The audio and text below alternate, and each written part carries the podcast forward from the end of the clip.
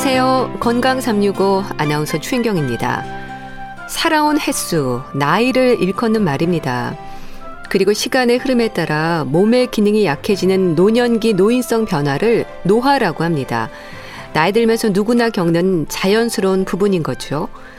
내 나이와 노화를 인정하고 조심하며 살피는 게 노년기 건강을 위한 방법이지 않을까 싶은데요. 갱년기라는 이름의 시기가 노년을 준비할 수 있는 신호일 수 있습니다. 설 연휴 잘 보내고 계신가요? 오늘은 한 살을 더하는 나이에 따른 변화, 갱년기에 대해서 알아보겠습니다. 건강365 서울 패밀리의 내일이 찾아와도 듣고 시작하겠습니다. 나이듦을 실감하는 때가 있죠. 한 해가 다르고 하루가 다르다는 말도 하는데요. 건강하게 나이 들어가는 게 중요하잖아요. 건강에 대한 관심과 함께 몸이 보내는 신호에도 신경 쓰시기 바랍니다. 경희대 한방병원 황덕상 교수와 함께합니다. 안녕하세요. 네, 안녕하세요. 네, 교수님 새해 복 많이 받으세요. 네, 새해 복 많이 받으십시오. 설 연휴 잘 보내고 계세요? 아, 네, 뭐 설이어서 그런데 또 코로나도 또 있어서 저희도 이제 고향을 다녀오는데 저희 형제가 여러 명인데 약간 겹치지 않게 짧게 이렇게 또 부모님을 보고 왔습니다. 네. 교수님은 나이 드는 걸 언제 느끼세요? 네, 요즘에 뭐 예전에는 운동하면서도 느꼈었는데 최근에 이제 딱 정말 나이 들었다고 느끼는 게 저희 그 중학생 두 아들이 있는데 두 아들이 먹는 거를 보니까 제가 나이 들었다는 게 느껴지더라고요. 똑같이 이제 뭐 명절이나 뭐 또는 뭐 배부르게 고기까지 먹었는데 아우 뭐 한나절이 돼도 뭐 소화가 안 돼가지고 저는 뭐 저녁을 거를까 뭐 그러고 있는데. 뭐 우리 두 아들들은 바로 뭐 라면을 간식으로 먹을까 뭐 이런 얘기를 하는 거 보니까 역시 소화력이 굉장히 좋은, 저도 뭐 그럴 때가 있었는데 어느 정도 소화력이 떨어지는 그런 게 되면서 아 이게 좀 나이 들어가는 과정인가 보다라는 생각이 좀 들었습니다. 그러시군요. 청년기에서 중년으로 접어들 때는 참 빠르게 지나가는 것 같아요. 나름 건강에도 자신 있고요. 그러다 이제 중년에서 노년으로 접어드는 즈음부터 이제 나이를 느끼게 되는데 이게 갱년기겠죠? 그렇죠. 아무래도 이제 우리가 그 일상을 살아가면서 이 변화들을 갖게 되는데 그게 이제 가장 크게 느끼는 시기가 이제 갱년기. 뭐 갱년기라는 것 자체가 뭐 해를 바꾼다는 게 벌써 인생을 바꾼다는 그런 뜻 자체를 가지고 있는 거잖아요. 결국 우리가 뭐 사계절을 봐도 뭐 봄과 여름은 같지만 또 가을과 겨울로 넘어갈 때는 완전히 이제 다른 것처럼 우리 인생 전체를 본다면은 이제 가을과 겨울이 되는 그런 시기들이 이제 갱년기가 되는데 이때 되면은 우리 몸에서 뭐 여성 같은 경우는 생리도 없어지고 또는 뭐 임신 능력도 떨어진다든지 또는 남성도 여러 가지 그런 신체적인 변화들이 오기 때문에 또는 뭐 건강검진을 꼭 해서 뭐 다른 질환들을 발견하게 되는 시기들이 이때이기 때문에 어떻게 보면 우리가 일생에 있어서 가장 건강에 대해서 관심도 가져야 되고 주의를 해야 되는 시기가 바로 갱년기가 될 수 있습니다. 참 이 갱년기라는 게 정도의 차이가 있긴 하겠지만 누구나 겪는 인생의 한 부분인 것 같아요. 맞습니다. 그 우리가 뭐 초고령 사회여서 뭐 이제 평균 수명은 이제 계속 늘어나지만 어떻게 보면 또 중요한 게 이제 건강 수명이라고 해서 우리가 질병 없이 살아갈 수 있는 그런 나이들이 굉장히 중요해지는 시기들이 되는데 바로 요 갱년기를 잘 가야 이런 건강 수명을 잘 지킬 수도 있습니다. 바로 어떻게 보면 우리 인생의 제2막의 시작이라고도 볼 수 있는데 이때 돼서 우리 뭐 대사질환이라든지 또는 뭐 근육량이라든지 골다공증이라든지 이런 여러 가지 그런 질환들, 만성 질환들을 관리를 잘 했을 때 우리가 이후에 있는 그 인생의 후반기 반쪽을 건강하게 잘 지낼 수도 있는 거고 아니면 어떻게 보면은 우리 뭐 신체적으로도 굉장히 문제가 있고 질병을 치료하다가 오히려 뒷부분은 좀 많이 힘들어 하시거나 또 그런 것 때문에 심리적으로도 많이 위축되는 그런 상황을 볼 수도 있는 그런 시기가 바로 이런 갱년기의 그런 인생의 중요한 한 부분이라고 할 수 있습니다. 근데 갱년기라고 하면 우선 여성을 떠올리지만요. 남성들의 갱년기에도 신경을 써야 하지 않나요? 그렇죠. 특히 이제 요즘에 이제 남성 갱년기에 대해서 얘기들을 많이 하는데요. 물론 이제 여성들은 이제 뭐 50세 또는 뭐 49세 요때 되면은 당연히 이제 생리가 끊어지게 되면서 딱 폐경이라고 하는 것들이 어떻게 보면 확연히 느껴지지만 남성들은 그런 큰 변화들은 없지만 기본적으로 똑같이 남성들도 점차 40에서 50대 되면은 남성 호르몬이 점점 줄어들게 되는데 이럴 때 보면은 우리 몸에서 있는 여러 가지 신체적인 그런 변화들을 느끼게 생기게 되고 증상들이 나타나게 됩니다. 그래서 이럴 때 남성 갱년기도 좀 관리를 해주셔야 우리 뒤에 있는 그런 인생에 있어서 건강을 유지할 수 있습니다. 그럼 갱년기를 겪는 시기가 대략 50세를 전후로 하는 겁니까? 그렇죠. 기본적으로 이제 호르몬 변화들이 오는 게 50세인데 물론 나이로 가는 게 아니라 그 호르몬이 변화됐을 때 그런 증상들이 나타나거나 여러 가지 불편한 그런 것들이 나타나는 것을 가지고 판단을 해서 진단을 받게 됩니다.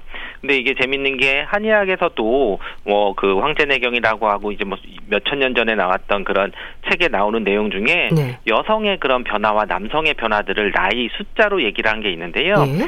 여성들은 이제 7749 그러니까 7살 단위로 뭔가 변화가 오는데 이게 49세가 되면은 인맥이 허하고 태충맥도 허해서 월경도 없어지고 몸이 약해지고 아이를 낳지 못한다 되어 있는데 사실 그게 몇천 년에 쓰여져 있는 책이지만 지금도 49세 되면은 폐경이 되는 것들이 좀 일맥상통하고요. 예. 남성들은 이제 8살 주기로 변화가 되는데 우리가 48세가 되면은 양기가 위에서부터 쇠약해지고 얼굴도 초췌해지고 머리도 휘어지고 56살이 되면은 간기가 쇠약해져서 뭔가 신어 몸이 약해지고 정액이 줄어든다 이렇게 되어 있는데 바로 이렇게 표현한 그런 나이 50대 전후로 해서 그런 갱년기 증상이 나타나는 것은 남녀 공통으로 나타날 수 있습니다. 호르몬의 변화가 온다고 하셨는데 이 시기가 되면 호르몬에 어떤 변화가 오는 걸까요? 아무래도 우리가 호르몬이라고 하는 것은 기본적으로 생리 변화가 있을 때 우리 몸에서 신체에서 유지하는 것들을 할 수가 있는데요. 그런 것들이 이제 덜 만들어지고 덜 분비가 되는 거죠. 그렇게 되기 때문에 우리가 남성 호르몬이 줄어들게 되기 때문에 기본적으로 성욕이 감퇴한다든지 또는 어떤 성적인 부분의 기능들이 좀 저하된다든지. 근데 이게 이런 뿐만 아니라 인지 기능 이나 지적 활동도 좀 줄어들거나 어떤 일에 있어서의 자신감, 추진할 수 있는 그런 추진력 이런 것도 줄어들 뿐만 아니라 수면 장애 또는 근력이 감소되거나 골밀도 감소 이런 것들 여러 가지들이 그런 남성 호르몬과 좀 관련이 될 수 있기 때문에 남성 호르몬들은 그런 변화들을 유발하는 그런 저하들이 올 수가 있고요. 네. 또는 이제 여성 호르몬도 어떻게 보면 이제 여성 호르몬 자체가 갖고 있는 게 생리를 하게 하고 하는 것들도 있지만 여성의 건강을 유지하는 부분도 있었는데 예를 들면 갑자기 폐경이 된 이후에 고지혈증이 생긴다든지 고혈압이 생긴다든지 당뇨의 위험성이 높아진다든지 이런 대사질환들이 올라갈 수 있는 것들도 어떻게 보면 이런 호르몬의 변화들 때문에 오기 때문에 실제로 이때에는 이런 것 부분들에 대해서 호르몬 자체보다도 증상들이 나타나거나 질환의 위험성이 높아진다는 것은 잘 아시고 계셔야 됩니다. 참 나이 들면서 호르몬에 대한 관심이 높아지는데요. 그러니까 호르몬의 불균형이 그렇게 몸의 여러 증상들로 나타나는 거네요. 그렇죠. 실제로 그럼 이제 호르몬들이 우리 몸에서 없어지는 것들이 이제 병적인 그것 자체가 이제 병적인 건 아니고 자연적으로 이제 생리적으로 이제 나타날 수가 있게 되는데 그렇지만 이런 불균형들이 이제 나타나는 급격한 이런 갱년기 시기에는 내 몸에서 통증도 갑자기 생긴다든지 우리가 50견이라 그랬지 갑자기 이제 나이 50만 되면 갑자기 어깨도 아프고 문제가 생기는 거 또 이제 근력도 점점 약해져서 우리 여성의 갱년기 증상도 혈관 운동성 증상이라 그래서 안면 홍조가 됐든 또는 관절이 아프든 또는 다른 골다공증이 생기든 여러 가지 문제에 있어서도 그런 근력들이 약해지거나 근육 활동들이 저하되는 것들이 나타나는데 이런 뭔가 불균형 또는 호르몬의 불균형이라고도 할 수도 있지만 우리가 오장육부의 내부 장기의 불균형 때문에 당뇨, 고혈압, 고지혈증이 온다 이렇게도 표현할 수가 있습니다. 체질에 따라서도 갱년기의 증상이 조금 다르게 나타날까요? 네, 아무래도 조금 이제 다르게 나타날 수 있는데요. 우리가 흔하게 사상 체질이라고 얘기를 할 때 그 관점에서 보면은 우리 몸에서 그 갱년기 증상들은 기본적으로 수분이 좀 줄어들고 열이 나는, 불이 나는 그 위로 상열감도 있고 하는 증상들이 나타나는데 어떤 사람들은 기가 부족한 사람들이 있는 거죠. 소음인 같은 사람들인데 이런 사람들은 바로 이 기가 부족한 것을 채워줘야 되는데 이 곡식의 창고에 곡식이 부족해서 이제 비위를 보충해주고 보기시켜주는 쪽에 약을 써서 인삼 같은 약이 들어가거나 홍삼 같은 게 나면은 오히려 갱년기 증상이 좋아지는 그런 것들을 볼 수가 있고요. 또 어떤 분들은 이제 그런 기운은 부족한데 잔고가 부족해서 이제 수분이 굉장히 말라서 위로 열이 확 오르거나 어떤 굉장히 얼굴도 벌게지거나 짜증이 더 나고 화가 좀 버럭버럭 나거나 해서 이런 분들은 신기능을 보충해준다 그래서 수분을 좀 보충해주는 그런 약을 써야 되는 소양인에 해당한다는 거고요. 예. 태음인 같은 경우는 오히려 뭔가 부족한 거는 없는데 우리 몸에서 뭔가 잘 쌓이고 순환이 안 돼가지고 오히려 문제가 생기는 것들이 있어서 여러 가지 대사질환들이 생기는 태음인들인데 이럴 때는 순환을 잘 시켜주는 쪽에 그런 약을 쓰거나 하는 것들이 중요한데요. 네. 기본적으로 체질에 따라서 증상들은 이렇게 다를 수도 있고 또 하나 고려해야 될 거는 체질에 상관없이 나타나는 것은 만약에 내가 체력이 괜찮다면 네. 갱년기 증상도 어떻게 보면 좀 쉽게 잘 지나가거나 따로 증상 없이 그냥 잘 편하게 지나가시는 분들도 분명히 있습니다. 네. 그러니까 전반적으로 볼 때 열감을 느낀다는 말도 하고요. 또 우울감이나 불면증에 시달리는 분들도 있고 또 시림이나 저림증으로 힘들어하기도 합니다. 근데 이런 증상들의 차이는 사람마다 그러니까 기본적인 체력이나 건강 상태에 따라서 조금씩 달라질 수 있겠네요. 네, 그렇죠. 기본적으로 우리가 갱년기가 돼도 갱년기 여성이어도 증상들이 나타나는 사람들이 한 반 정도 되고 네. 또 그 중에 한 반 정도는 특별한 치료를 없이 돼도 또 잘 지나가는데 또 심한 분들은 또 굉장히 오랫동안 그런 치료를 받으셔야 되는데 갱년기 증상이 이제 초기 반응도 있고 조금 이렇게 길게 나타나는 그런 후반기 반응들도 있는데 그런 것들이 단순하게 어떤 갱년기니까 다 나타난다가 아니라 본인이 갖고 있는 그런 어떤 불균형 또는 기력이 저하돼 있거나 이런 것들에 따라서 충분히 많이 이제 다르게 나타날 수 있습니다. 네. 그 갱년기에는 증상도 힘들지만요. 갱년기를 지나고 났을 때 건강에도 좀 신경을 써야 할 텐데요. 노년기의 건강은 청년이나 중년과는 다르지 않을까요? 그렇죠. 아무래도 이제 우리가 노인의학이라고도 얘기를 하고 요즘에 이제 그런 노년기 건강에 대해서 점점 더 많은 관심을 갖게 되는데요. 네. 특히 이때 중요하게 생각을 해야 되는 게 내 몸의 변화들을 받아들이는 것이 굉장히 중요합니다. 예를 들면 이제 갱년기 전에는 어떻게 보면은 운동을 해도 강하게 또는 빠르게 또 음식을 먹어도 또 많이 먹고 또 이렇게 뭔가 보충을 많이 했다 그러면은 어떻게 보면 우리가 이제 장수하는 분들을 봐도 그분들이 뭔가 과하게 한다는 것보다는 내 몸에 맞게 적절하게 먹고 적절하게 활동하는 게 굉장히 중요하거든요. 네. 그러니까 빠른 것보다는 적당한 거, 강한 것보다는 내 몸에 맞춰서 활동하는 것들이 굉장히 중요하기 때문에 그랬을 때 우리가 요즘에 얘기하는 그런 대사질환들이나 각종 이제 만성적으로 오는 병들에 대해서 관리를 꾸준히 하게 되는 것들이고 그런 것들은 한 가지 약을 먹어서 딱 치료를 해서 완료를 한다기보다는 내가 남아있는 기간 동안 그런 것들이 악화되지 않고 충분히 잘 관리가 될 수 있도록 하는 것이 중요합니다. 네. 아무래도 여성들의 경우에는 폐경을 겪으면서 갱년기 증상에 좀 더 민감한데요. 남성들은 어떨까요? 전립선이라든지 생식 기능과 관련해서도 변화가 오는 겁니까? 그렇죠. 아무래도 이제 남성들이 흔하게 가장 먼저 느끼게 되는 그런 갱년기 증상들이 성욕이 감퇴한다든지 또는 전립선 비대나 이런 것들 때문에 소변 줄기도 가늘어지고 힘이 없다거나 또는 중간에 소변 줄기가 끊어지거나 아니면 이제 소변을 시작하기가 조금 시간이 오래 걸려서 이런 것들이 나올 때는 이런 전립선의 문제들이 오는데 네. 특히 이런 전립선 문제들이 60대에서부터 70대 이후부터 이제 좀 더 많이 경험하게 되는 그런 노화의 증상일 수도 있고 또 남성 호르몬의 변화에 따라서 또 좀 더 빨리 시작되는 부분도 있기 때문에 이런 부분도 밀접하게 연관이 되어 있다고 합니다. 그렇지만 이제 요럴 때 남성 호르몬 제를 먹거나 테스토를 보충 치료에 대해서 하는 방법들도 있다고 얘기를 하는데요. 네. 이럴 때 조금 주의하셔야 되는 게 전립선 암이 의심될 때에는 이런 보충요법이 절대적인 금기 사항이기 때문에 네. 단순하게 어떤 호르몬이 너무 많이 있어도 좋은 건 아니고 그 나이에 맞게 적절히 있는 게 중요하기 때문에 그런 증상이나 또는 내가 가지고 있는 질환에 따라서 적절하게 관리를 하시는 게 좋습니다. 네. 또 갱년기에 특별히 살펴야 하는 질환들도 있지 않을까 싶은데 어떤 게 있을까요? 네, 아무래도 이제 우리 폐경이나 갱년기가 됐을 때 가장 흔하게 되는 게 고혈압, 당뇨, 고지혈증이 가장 기본이 됩니다. 거기에다가 이제 기본적으로 골다공증이나 이런 부분들도 많이 되는데요.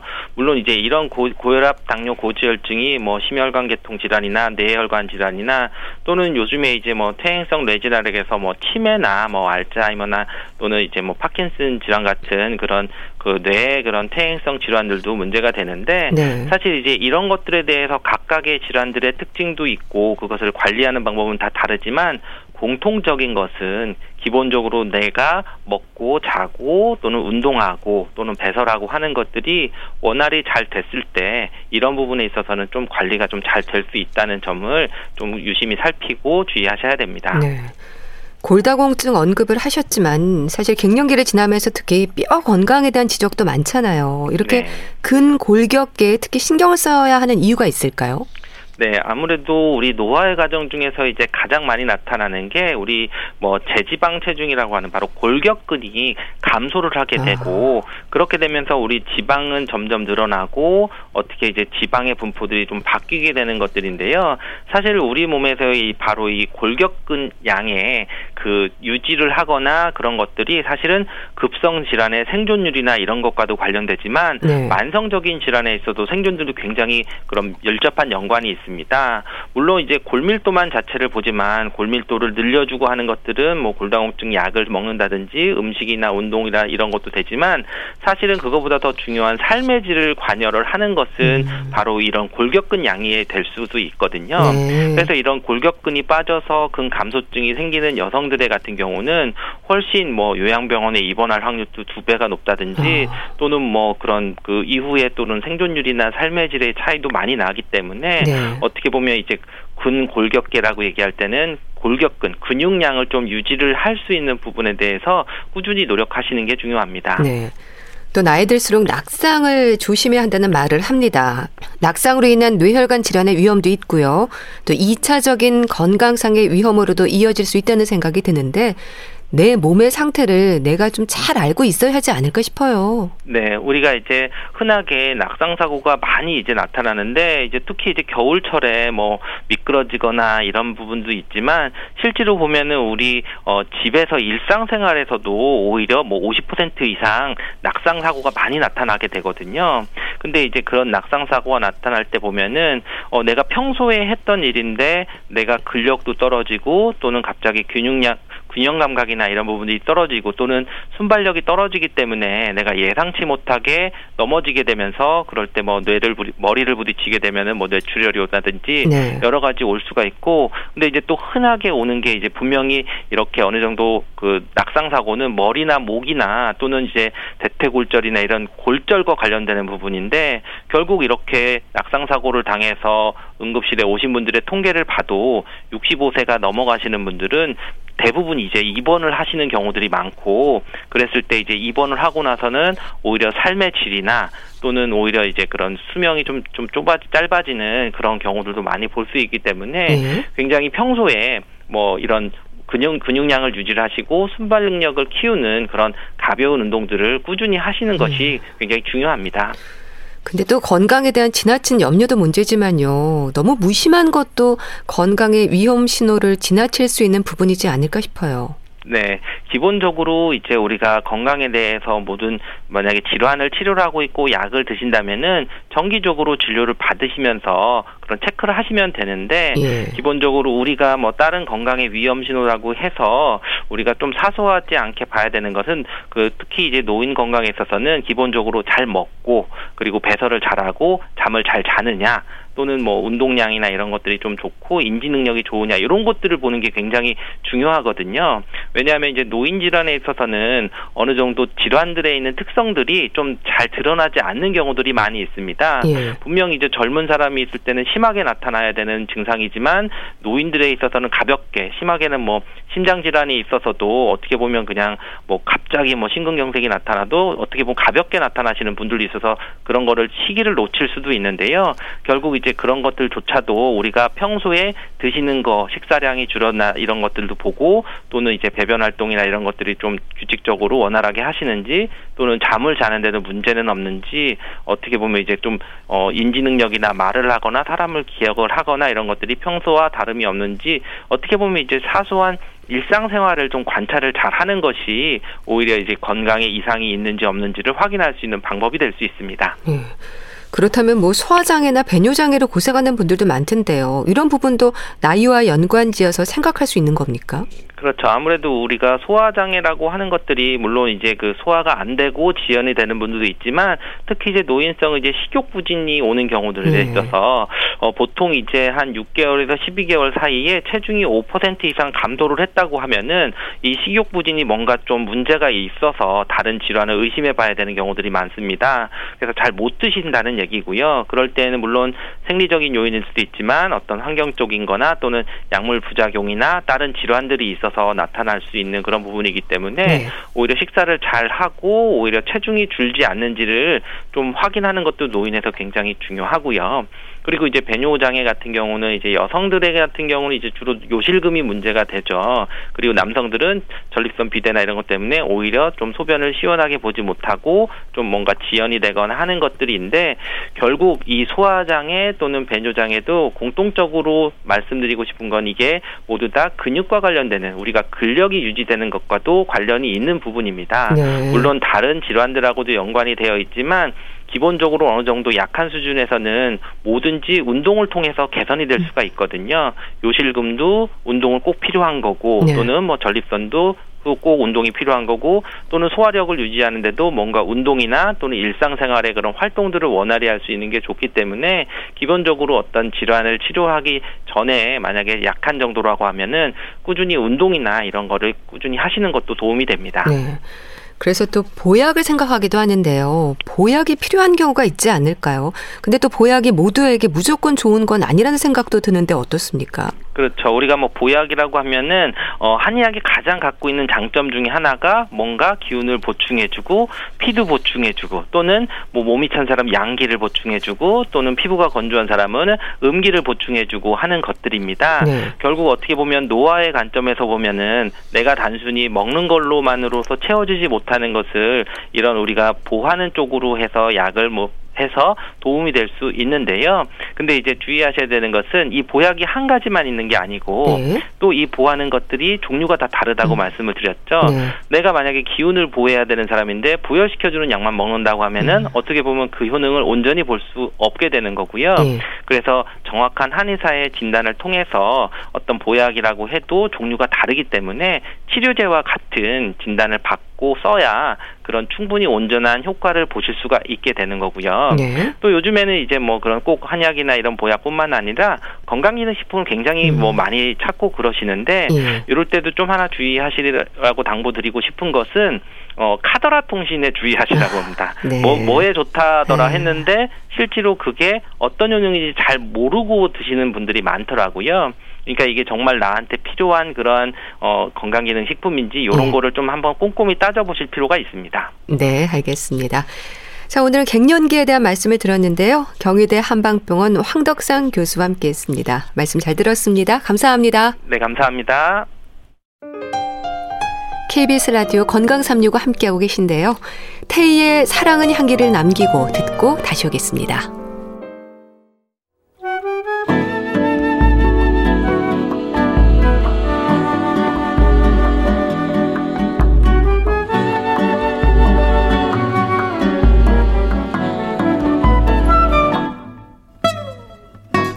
건강한 하루의 시작. KBS 라디오 건강365 최윤경 아나운서의 진행입니다. KBS 라디오 건강365 함께하고 계십니다. 주말의 건강책 정보 북컬럼니스트 홍순철 씨와 함께합니다. 안녕하세요. 네, 안녕하세요. 네, 설 연휴 잘 보내고 계세요? 네, 가족과 함께 아주 풍성한 연휴 보내고 있습니다. 예, 사실 많이 모이긴 힘들어서요. 네. 예, 조촐하게 저희 가족만 모여서 꼼짝 않고 예, 오히려 집안에 이렇게 가족끼리 모여 있으니까 흐뭇한 그런 풍경도 만들어지더라고요. 네, 새해 복 많이 받으세요. 네, 감사합니다. 복 많이 받으십시오. 오늘도 책 한 권으로 마음을 나눌 수 있어 감사합니다. 오늘은 병명은 가족? 이게 무슨 의미일까요? 오늘 소개해 주실 책 제목이 병명은 가족이네요. 예, 이 가족과 건강과의 관계에 대한 이야기인데요. 사실 이 설 연휴여서 이 가족들이 많이 모이지는 못하잖아요. 이번 설이. 네. 하지만 우리가 이 가족들의 의미를 한번 생각해보는 시간을 가져봤으면 좋겠습니다. 병명은 가족, 이 책의 제목을 들으면 어떤 의미인지 언뜻 와닿지가 않는데요. 그런데 책을 차분히 읽다 보면 제목에 공감을 하게 돼요. 네.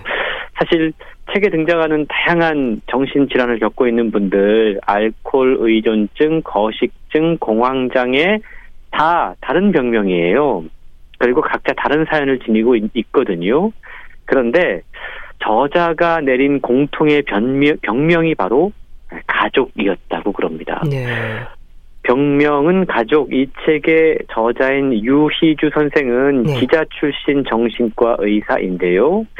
8개의 에피소드를 통해서 불안과 우울의 시대를 살아가는 사람들의 마음을 관찰을 하고 이 책을 통해서 기록했어요. 그런데 다양한 질환을 겪고 있는, 특히 마음의 질병으로 고통받고 있는 분들의 내면을 파고 들어가 보니까 네. 그 안에 가족이라는 공통점이 있다라는 걸 발견했다라는 건데요. 네.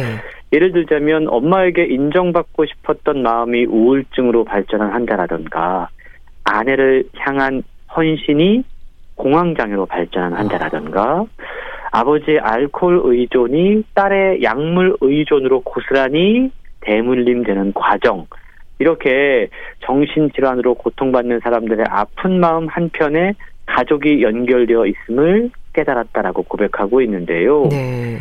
아울러 조현병이나 치매 환자의 삶처럼 우리가 잘 모르는 병 속에서 환자와 보호자가 실제로 어떻게 살아가고 있는지 저자의 생생한 경험을 가지고 책을 통해 이야기를 하고 있습니다.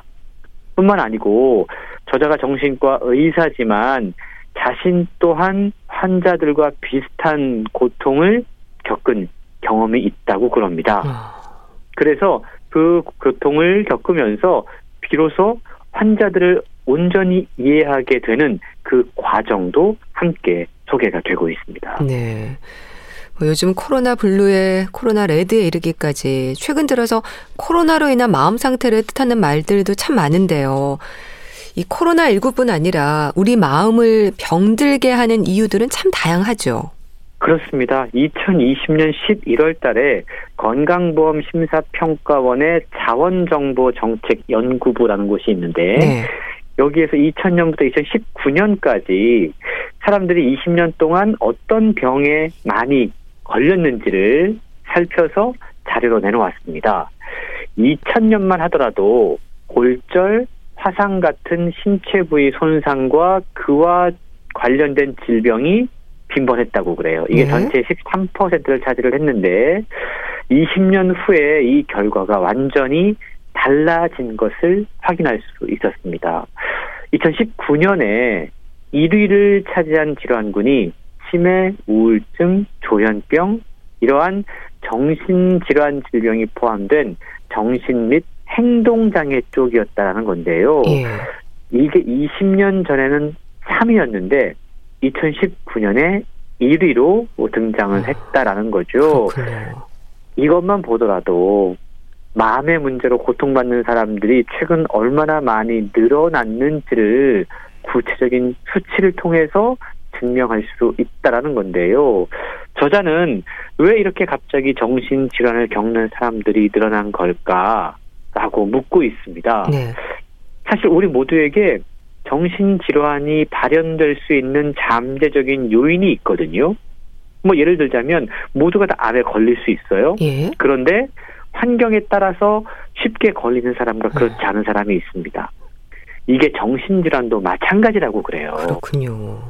알코올 의존, 거식증, 지적장애, 조현병, 공황장애, 사회공포와 우울, 신체 증상장애, 이러한 정신 관련 질병들이 책에 소개가 되고 있고, 이 8가지 병들이 사실은 우리와 동떨어진 것처럼 보일지 모르겠지만 저자가 이들과 오랜 기간 동안 상담을 한 결과 이들의 고통과 질병 속에는 아버지와 딸, 엄마와 아들, 아내와 남편, 어찌 보면 가장 사랑하는 사람 사이의 관계에서 이 질병들이 비롯되었다라는 것을 확인할 수 있었다라는 거죠. 예. 그리고 지금 많은 사람들이 느끼기에 참 힘든 병처럼 여겨지는 그 질환들이 시작됐던 이야기가 사실은 상당히 사소한 거에서 출발했다라는 사실을 책을 통해 확인할 수가 있습니다. 네. 우리가 가족이 애증의 대상이라는 말을 많이 하잖아요. 그렇죠. 가족의 사랑으로 마음의 병이 낫기도 하지만 가족 때문에 또 마음의 병이 생기는 것 같기도 합니다. 맞습니다. 이 책이 바로 지적하는 부분이 바로 그 부분인데요. 정신과 의사가 환자에게 가장 많이 듣는 말이 있다고 그럽니다. 내가 도대체 왜 이 병에 걸렸을까요? 네. 라는 질문이에요. 대부분의 환자들이 자신이 왜 그 병에 걸렸는지, 예. 사실 정신질환 같은 경우에는 자신이 왜 그 병에 걸렸는지 그 이유가 정말로 궁금할 수밖에 없는데요. 사실 어떤 질환이든 발생 원인에 대해서 설명하기가 쉽지 않다고 그래요. 정신질환의 경우 더더욱 그러한데요. 알코올 의존의 경우 만약에 병에 걸린 이유를 묻는다면 예. 정신과 의사의 대부분은 뇌에서 어떤 신경 전달 물질이 문제인지에 대해서 원인을 진단하고 이야기한다고 그럽니다. 사실 이러한 설명을 하면 환자들이 그 설명은 나와 맞지 않는다. 뭔가 부족하다는 눈빛을 보낼 수밖에 없어요. 예. 그러면 알코올을 섭취하면 자신감이 생기고 긴장이 줄어드는 심리적인 요소가 있기 때문에 이런 병이 발생했을 수도 있어요. 라고 보통의 정신과 의사들이 이야기를 한다고 그래요. 네. 그리고 여기에 더해서 알코올 의존이라고 하는 게 인종, 문화, 시대에 따라 다르고 사회적으로 술을 쉽게 용인하는 우리 같은 문화라면 더더욱 중독될 수 있다라고 대부분의 의사들이 설명한다고 그래요. 이게 왜냐하면 어떠한 정신질환에 대해서 의사들이 접근하는 방식은 생물학적, 심리적, 사회적으로 접근하는 것이 이게 생물, 심리, 사회 모델이라고 하는 건데 네. 가장 전형적인 접근 방법이기 때문입니다. 그런데 막상 내가 환자라고 가정을 하면 이러한 설명들을 의사가 쭉 들어놓으면 사실 쉽게 공감할 수가 없거든요. 네, 그러니까 그렇죠. 막상 뜬구름 잡는 이야기처럼 들릴 수밖에 없다라는 거죠. 네. 그래서 저자는 이러한 전형적인 관점에서 약간 벗어나서 마음의 병을 생물학적, 심리적, 사회적인 관점에서도 짚어볼 수 있지만 그 외에도 가족이라고 하는 더 중요한 고리가 있음을 여러 임상 사례를 통해서 밝혀냈고 그걸 책을 통해서 이야기를 해주고 있는 겁니다. 그럼 가족이 마음의 병으로 자리하게 되는 경험적인 부분들도 책에 담겨 있나요? 그렇습니다. 저자는 책을 통해 이렇게 이야기를 하는데요. 정신질환은 쉽게 말하기 어렵지만 생각보다 우리 가까이에 퍼져 있다. 가까이에요. 가까이에 있지만 남들에게 말하지 못하는 이야기, 네. 바로 가족에 대한 이야기다라고 이야기하고 있어요. 아이러니하게도 가족은 때때로 정신질환을 낫게 해주는 일종의 둥지가 되기도 하지만 때로는 정신질환을 촉발시키거나 악화시키는 족쇄가 되기도 한다라는 거죠. 네. 저자는 자신이 의사이기 전에 비슷한 고민을 가져봤던 한 인간으로서 사람들이 도대체 왜 아픈 걸까를 살피기 위해서 선입견을 배제하고 환자들의 삶 속으로 깊숙이 스며들어가 봤다고 그래요. 이 부분을 보면 의사 대 환자가 아닌 인간에 대한 깊은 애정과 진실된 마음을 확인할 수가 있는데요. 네. 이 책에 보면 8가지의 사례가 등장하는데 가장 먼저 등장하는 사례가 알코올 의존으로 가족과 사회적인 지위를 잃고 병원과 교도소를 들락거리는 박 씨에 대한 이야기입니다. 이 박이라고 지칭되는 이분은 네. 한때 가족에서 사랑받는 막내였고요. 또 한 식당의 어엿한 주인이자 주방장이었습니다. 그런데 이 박에게는 욕심이 있었어요. 자기의 가족이 지내고 있는 이 울타리를 조금 더 견고하고 단단하게 만들어주기 위해서 정말 열심히 살았습니다. 네. 그런데 예기치 않은 문제 때문에 경영난이 심해지면서 결국은 알코올에 빠지고 마는데 이게 아버지에게서 배운 습관이었다라는 것이죠. 네. 이 문제 때문에 가족이 뿔뿔이 흩어지고 알코올 의존이 사회적 무능력자로 사람을 낙인 찍고 그 낙인이 다시 알코올 의존을 악화시키는 이 순환 고리를 책을 통해 확인할 수가 있는데요. 박 씨의 알코올 의존이 결국은 알코올성 치매로 진행되게 되고 예. 그로 인해서 자신의 딸을 보호해야 되는 상황이 왔음에도 불구하고 아무것도 할 수 없었던 이 박 씨의 이야기를 읽다 보면 아 정말 가족 간의 어떤 대물림이 예. 정말 뿌리 깊고 무서울 수 있구나라는 생각을 하게 됩니다. 예. 정말 공감이 되는데요. 근데 겉으로 보기에는 남부러울 것이 없어 보이는 사람들도 많고 흔히 말하는 그 완벽한 부모를 둔 자녀들 가운데 오히려 마음의 병으로 고생하는 사람들이 많다는 지적도 있지 않나요? 그렇습니다. 실제로 우리 주변에서도 그런 분들을 많이 보게 되죠. 이게 바로 이 완벽주의가 만들어낸 또 하나의 상처인데요. 겉으로 보면 우리는 많은 것을 성취한 사람들을 부러워합니다. 네. 그리고 사회적으로 어느 정도 좀 중요한 자리에 가게 되면 그런 분들은 정신질환과 거리가 먼 사람들일 것이다 라고 생각하기 쉬워요. 그렇게 생각을 하게 되죠. 하지만 현실은 그렇지 않다라는 걸 책에 등장하는 한 사람의 이야기를 통해 확인할 수가 있는데요. 저자가 어느 날 대학 선배에게서 20년 만에 연락을 받았다고 그래요. 예. 근데 그 선배는 겉으로 보기에는 성공했고 행복해 보이고 정말 평온한 삶을 살고 있는 선배였습니다. 근데 그를 만나서 이야기를 나눠보자 네? 자살의 위험을 느낄 만큼 심각한 우울증에 시달리고 있다는 사실을 알게 되는 거예요. 네. 아무런 문제가 없어 보이는 사람인데 왜 이 사람이 이렇게 우울해하고 불안해하는 걸까? 20년 만에 만난 선배를 깊이 내담하고 상담하면서 그의 중증 우울증을 치료하는 과정에서 의사인 저자는 그 선배의 가족의 이야기를 듣게 된 거예요. 그 가족은 부모가 특히 완벽한 부모였습니다. 네. 그러니까 그 선배도 참 평온한 삶을 살고 있는 것처럼 보였는데 완벽한 부모 아래서 그렇게 사는 것처럼 보여야 한다라고 훈련받았다라는 거죠. 또 똑똑하고 사이좋은 세 자매라는 굳건한 환상 속에서 벗어날 수 없었던 겁니다. 네. 그러니까 이 선배는 그 자기 자매들 사이에서 어떻게든 자기가 뭔가 도드라지면 안 되기 때문에 그 환상을 깨기 싫어서 그 안에서 힘들다는 얘기도 못하고 정말로 억지로 그 관계를 유지하고 있었던 거예요. 그래서 이 책의 저자와 함께 선배가 자신의 문제에 대한 출발점을 잘 분석을 하고 네. 탐구를 해갔다고 그래요. 그런 과정 가운데 이 선배가 자신에게 지금 나타난 심각한 우울증의 원인을 비로소 찾게 된 겁니다. 무심했던 아빠, 큰딸에게만 지나치게 집착했던 엄마, 네. 그리고 잘난 언니들 속에서 인정받기 위해서 계속해서 자신을 어떻게든 증명하려고 했었던 자신, 그 모습이 있었던 과거로 돌아갈 수 있었던 거예요. 깨물어 아픈 손가락이 없다라는 이야기 우리가 흔히 하잖아요. 그런데 우울증에 빠졌던 그 선배가 당신의 엄마에게서 들었던 말들은 참혹하고 달랐습니다. 네. 심지어 너를 낳지 말았어야 돼. 응, 내가 너를 낳기 전에 죽으려고 했는데 너 때문에 못 죽었어.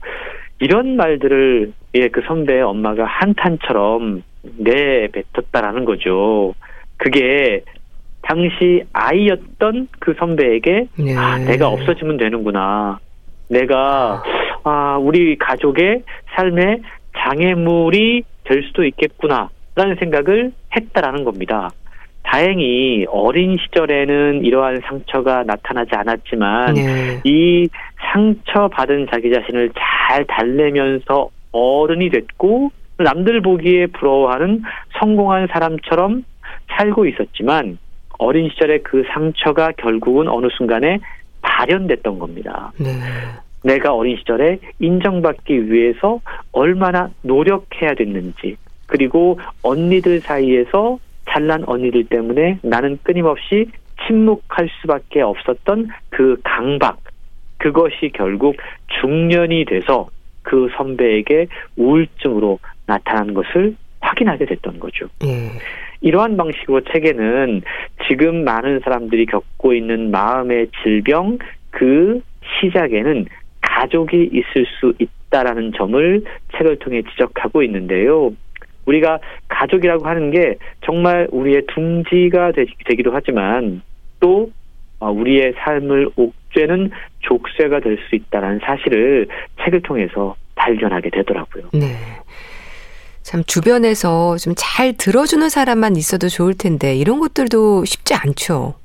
그렇습니다. 이게 꼭 가족뿐만이 아니고 내 주변에 나와 공감하고 나의 이야기를 들어줄 수 있는 사람이 단 한 명만 있어도 네. 우리의 마음 건강은 그래도 그나마 잘 유지할 수 있을 텐데 사실 그런 사람들을 요즘 더더욱 찾기가 힘든 것 같아요. 네. 그리고 이 코로나19 때문에 사실 누군가를 대면해서 만나고 속 시원히 이야기하고 감정을 표현하고 울기도 하고 웃기도 하고 이런 시간이 우리 인간들에겐 절실하게 필요하거든요. 그런데 그럴 수 없는 현실이라고 하는 게 더더욱 마음의 질병들을 악화시키고 있는 것은 아닌가라는 생각이 들어서 지금 이 비대면의 시대에 더더욱 안타까운 마음이 들기도 합니다. 네. 또 마음의 병을 치료하기 위해서는 내 마음을 여는 것도 필요하지 않나 싶어요. 그렇습니다. 자기의 마음을 솔직하게 드러낸다는 게 사실 어려운 일이에요. 그런데 우리가 그것이 결국은 드러내지 않으면 표현하지 않으면 곪게 되거든요. 그리고 특히 어린 시절에 그 골맞던 상처가 앞서 책에서 소개했던 그 선배처럼 중년이 돼서 심각한 우울증으로 드러날 수 있다라는 점, 이런 것들을 우리가 기억을 하면 평소에 자기를 잘 표현하고 드러내고 감정들을 누구에게 솔직하게 이야기하는 훈련도 분명히 필요해 보입니다. 네, 참 말씀을 들으니까 병명은 가족, 참 많은 생각을 하게 하네요. 자, 북컬럼니스트 홍순철 씨와 함께했는데요. 말씀 잘 들었습니다. 감사합니다. 고맙습니다. 최진희의 가버린 당신 보내드리면서 인사드릴게요. 올 한 해도 건강하게 새해 복 많이 받으시길 바랍니다. 건강365 아나운서 최윤경이었습니다. 고맙습니다.